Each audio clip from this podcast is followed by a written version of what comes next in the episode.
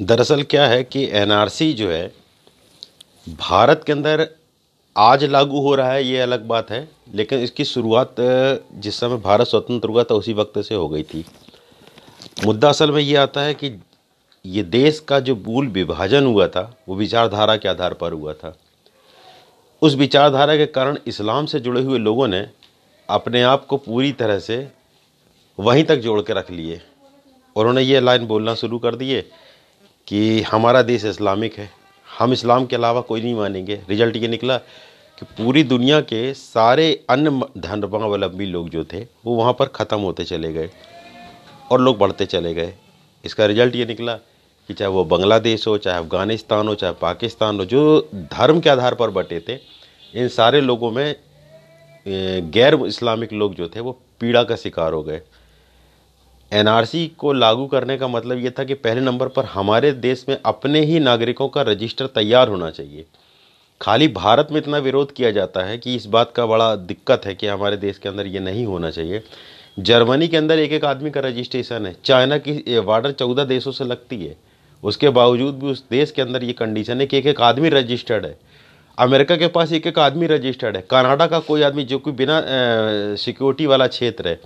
Canada से कोई भी व्यक्ति, अगर अमेरिका तो और अमेरिका से कोई व्यक्ति कनाडा जाता है, उसके पास में रजिस्ट्रेशन पहुँच जाता है।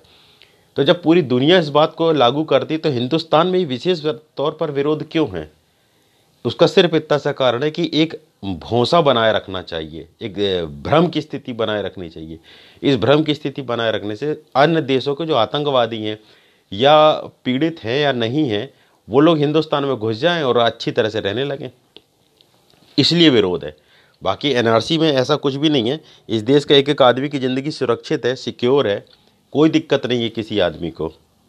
ये मूल बात है। इसमें समझने की बातें हैं और कुछ भी नहीं है। राजनीति ज़बरदस्ती की जा रही है। रही बात जहाँ तक आपके जीतने की तो भारत में एक बात को बहुत गहरे से समझना पड़ेगा कि कट्टरता हिंदुस्तान के अंदर बहुत बुरी तरह से नहीं चल सकती। ये चल ही नहीं सकती। इसलिए क्योंकि हमारी रगों में वो चीज़ शामिल नहीं है। अगर वो रही होती तो हिंदुस्तान बहुत दिन पहले खतरनाक आतंकवादियों का देश होता है। दिल्ली चुनाव के पहले जिस समय अनुराग जी ने भाषण दिया था, जिसमें कहा था कि देश के गद्दारों को गोली मारे, मारो सालों को। इस बात ने बहुत बुरी तरह से विरोध लिया। यद्यपि एक बहुत बड़ा पक्ष था जिसको कि समझने लायक बात थी। कि ये बात क्या गलत है कि देश के गद्दारों को गोली नहीं मारी जानी चाहिए? लेकिन सवाल यहाँ ये यह आता है कितनी बड़ी मानसिकता इसको पकड़ने की ज़रूरत है कि देश के गद्दारों को गोली मारो सालों को। ये किसी को बुरा नहीं लगता, सिर्फ़ मुसलमानों को क्यों बुरा लगता है? क्या मुसलमान अपने आप को गद्दार मानते हैं? ये तो बात बिल्कुल सही है कि देश के गद्दारों को गोली मारो सालों को। ठीक बोला। बोलना नहीं चाहिए किसी को गोली मारने की ज़रूरत नहीं है। ये काम सरकार का है, कोर्ट का है, कचहरी का है। देखना कि कौन गद्दार है, कौन नहीं है। लेकिन वैसी साहब खड़े होकर कहते हैं, हम खड़े हम हमको गोली मारो। पूछना चाहिए कि तुम गद्दार हो क्या? क्योंकि बात तो गद्दारों की की जा रही है। तो बहरहाल ये अलग मामला था कि चल रहा है मामला, लेकिन आपके जीतने के पीछे जो मूल बात थी वो ये थी कि दिल्ली में उन्होंने बहुत नागरिकों की सुविधाएँ बहुत अच्छी दी हैं।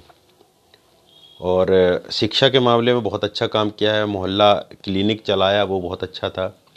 मनीष सिसोदिया एक पावरफुल व्यक्ति है। उसने एजुकेशन को लेकर के जो काम किए, वो बहुत अच्छे किए हैं।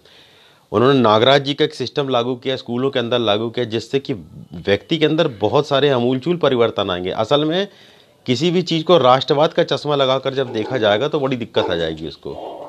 क्योंकि मुद्दा राष्ट्रवाद नहीं आता। राष्ट्रवाद तो है ही प्रमुख। राष्ट्र रहेगा तो सब रहेगा। लेकिन राष्ट्रवाद को लेकर के इतना हल्ला मचाना और नागरिक सुविधाओं को दो नंबर पर कर देना। नहीं, नागरिक को तो भाई अपनी सुविधा चाहिए। साथ में राष्ट्रवाद भी चाहिए।